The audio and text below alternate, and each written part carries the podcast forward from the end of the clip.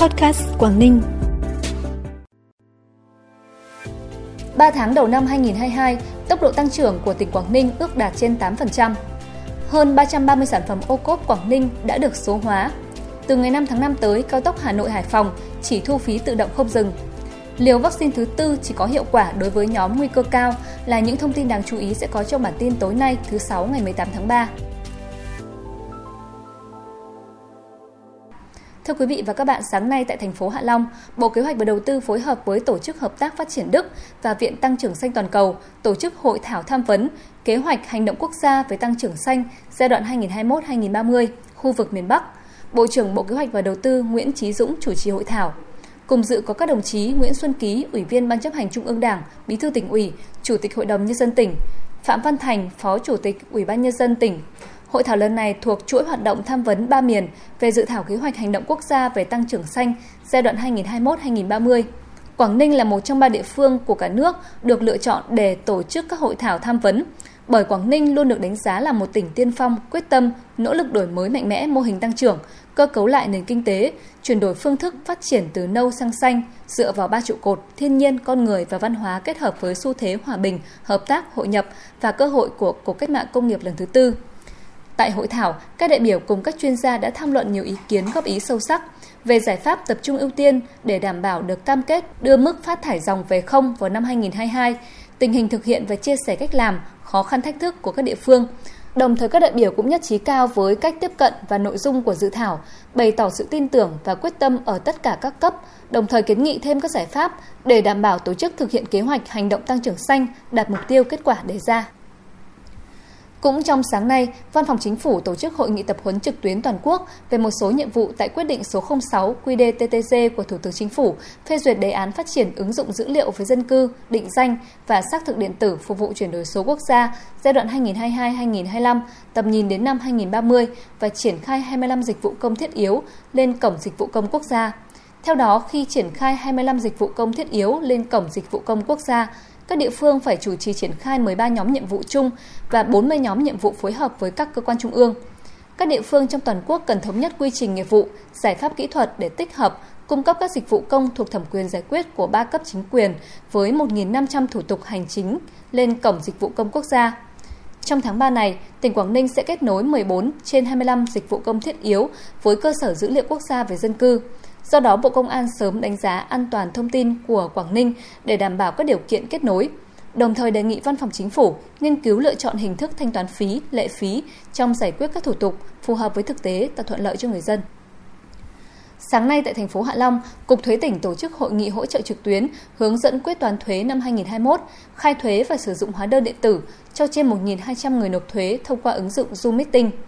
120 câu hỏi của người nộp thuế liên quan đến việc phân bổ thuế thu nhập doanh nghiệp, việc khấu trừ thuế thu nhập cá nhân cho nhân viên, việc điều chỉnh lại các tờ khai khi làm quyết toán thu nhập cá nhân, việc sử dụng chứng từ thu nhập cá nhân điện tử đã được Cục Thuế tỉnh giải đáp thấu đáo kịp thời. Đối với những vướng mắc vượt thẩm quyền, Cục Thuế tỉnh tổng hợp và báo cáo cơ quan có thẩm quyền kịp thời tháo gỡ. Tại chương trình Sức khỏe của bạn do Liên đoàn Lao động tỉnh phối hợp với Sở Y tế tỉnh tổ chức tại công ty Ngọc Trai taiheyo Shinju Việt Nam, huyện Vân Đồn vào sáng nay, 130 đoàn viên, công nhân lao động thuộc công ty đã được tuyên truyền về cách chăm sóc sức khỏe sinh sản, phòng chống các bệnh lây truyền qua đường tình dục, tư vấn khám sàng lọc các bệnh lý sản phụ khoa, siêu âm tử cung, phần phụ, tuyến giáp, tuyến vú và cấp phát thuốc miễn phí. Bản tin tiếp tục với những thông tin đáng chú ý khác. 3 tháng đầu năm 2022, tốc độ tăng trưởng của tỉnh Quảng Ninh ước đạt trên 8%. Đây là mức tăng trưởng khá trong bối cảnh chịu tác động hết sức nặng nề của đại dịch COVID-19. Khu vực dịch vụ tăng 11,17%, cao hơn 1,01% so với cùng kỳ. Tổng thu ngân sách nhà nước quý 1 năm 2022 ước đạt gần 12.000 tỷ đồng, tăng 10% so với cùng kỳ. Trong đó thu nội địa ước thực hiện đạt trên 9.100 tỷ đồng, tăng 7% so với cùng kỳ. Tổng vốn đầu tư toàn xã hội ước đạt 20.120 tỷ đồng, tăng 9,75% so với cùng kỳ. Trong quý 2 năm nay, Quảng Ninh phấn đấu hoàn thành mục tiêu tăng trưởng kinh tế đạt 12,54%, ngân sách nhà nước quý 2 không thấp hơn 13.000 tỷ đồng. Nhằm thúc đẩy sản xuất, quảng bá sản phẩm, mở rộng kênh tiêu thụ cho các mặt hàng ô cốp, giúp các công ty hợp tác xã tiếp cận với thương mại điện tử, từ năm 2012, tỉnh Quảng Ninh đã đưa sàn giao dịch thương mại điện tử Quảng Ninh, địa chỉ techni.gov.vn vào hoạt động.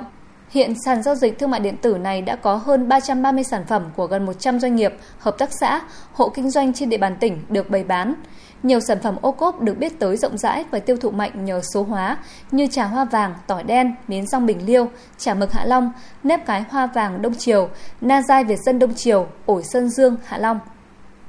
Thông tin từ Cục Quản lý Thị trường tỉnh, những tháng đầu năm nay, mặc dù chịu ảnh hưởng của dịch COVID-19, song sản lượng xăng dầu tiêu thụ trên địa bàn tỉnh đạt 92.581 mét khối.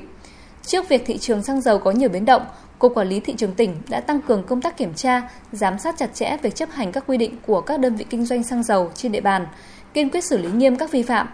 Từ đầu năm 2022 đến nay, trên địa bàn tỉnh chưa phát hiện hành vi vi phạm pháp luật về kinh doanh xăng dầu. 100% cơ sở kinh doanh xăng dầu hoạt động bình thường, niêm yết giá đầy đủ, đúng quy định, cung ứng đủ nhu cầu tiêu dùng tại địa phương.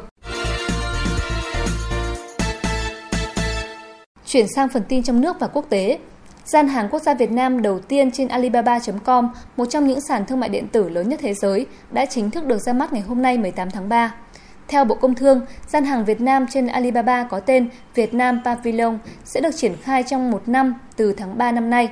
Đây là không gian hàng hóa của Việt Nam, tập hợp giới thiệu các thương hiệu có uy tín, sản phẩm chất lượng, các câu chuyện xuất khẩu thành công, từ đó giúp sản phẩm Việt Nam tiếp cận với các thị trường tiềm năng.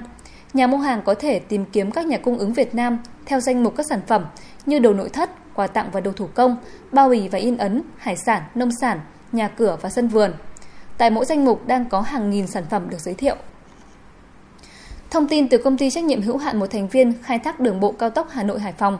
từ ngày 5 tháng 5 tới, công ty sẽ tạm dừng cung cấp các dịch vụ thu phí khác như thu phí một dừng và thu phí bằng thẻ trả trước trên đường ô tô cao tốc Hà Nội Hải Phòng. Như vậy chỉ có các phương tiện tham gia giao thông sử dụng dịch vụ thu phí điện tử không dừng và đảm bảo số dư trong tài khoản thì mới lưu thông được qua các trạm thu phí cao tốc Hà Nội Hải Phòng. Đối với những chủ phương tiện đã và đang sử dụng dịch vụ thu phí bằng thẻ trả trước, các chủ phương tiện cần sử dụng hết số dư trong các thẻ trước ngày 30 tháng 4. Đối với những xe còn số dư trong tài khoản mà không có nhu cầu sử dụng, chủ phương tiện sẽ được hỗ trợ chuyển số dư sang tài khoản xe khác để sử dụng hết số dư. Hết ngày 30 tháng 4, công ty trách nhiệm hữu hạn một thành viên khai thác đường bộ cao tốc Hà Nội Hải Phòng sẽ không hỗ trợ chuyển đổi và trả lại số dư của quý khách.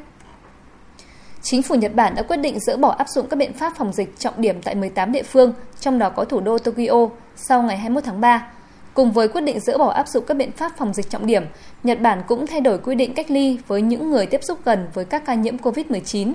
Theo đó, tùy vào tình hình dịch bệnh và áp lực đối với hệ thống y tế từng địa phương, những người tiếp xúc trong các doanh nghiệp sẽ không cần phải cách ly mà vẫn đi làm bình thường. Đây là biện pháp nhằm duy trì hoạt động kinh tế xã hội phù hợp với tình hình mới. Liều vaccine thứ tư của Pfizer và Moderna tỏ ra ít hiệu quả trong tạo miễn dịch chống virus SARS-CoV-2 nhưng lại có tác dụng bảo vệ đối với nhóm người có nguy cơ cao. Đây là kết quả nghiên cứu của Trung tâm Y tế Sheba Israel vừa được xuất bản trên tạp chí y học New England. So sánh với kết quả sản sinh miễn dịch trên những người trẻ và khỏe mạnh đã được tiêm 3 liều vaccine cho thấy, liều vaccine thứ tư có ít hoặc không cải thiện khả năng chống lây nhiễm virus SARS-CoV-2.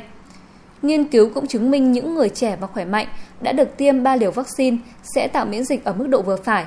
Tuy nhiên, các nhà khoa học vẫn nhấn mạnh tầm quan trọng của liều tiêm thứ ba đối với những người chưa từng mắc COVID-19. Đối với những nhóm người có nguy cơ cao, liều thứ tư có thể bảo vệ họ khỏi nguy cơ bệnh diễn biến nặng. Thông tin vừa rồi cũng khép lại bản tin tối nay. Cảm ơn quý vị và các bạn đã dành thời gian quan tâm lắng nghe. Xin kính chào tạm biệt và hẹn gặp lại.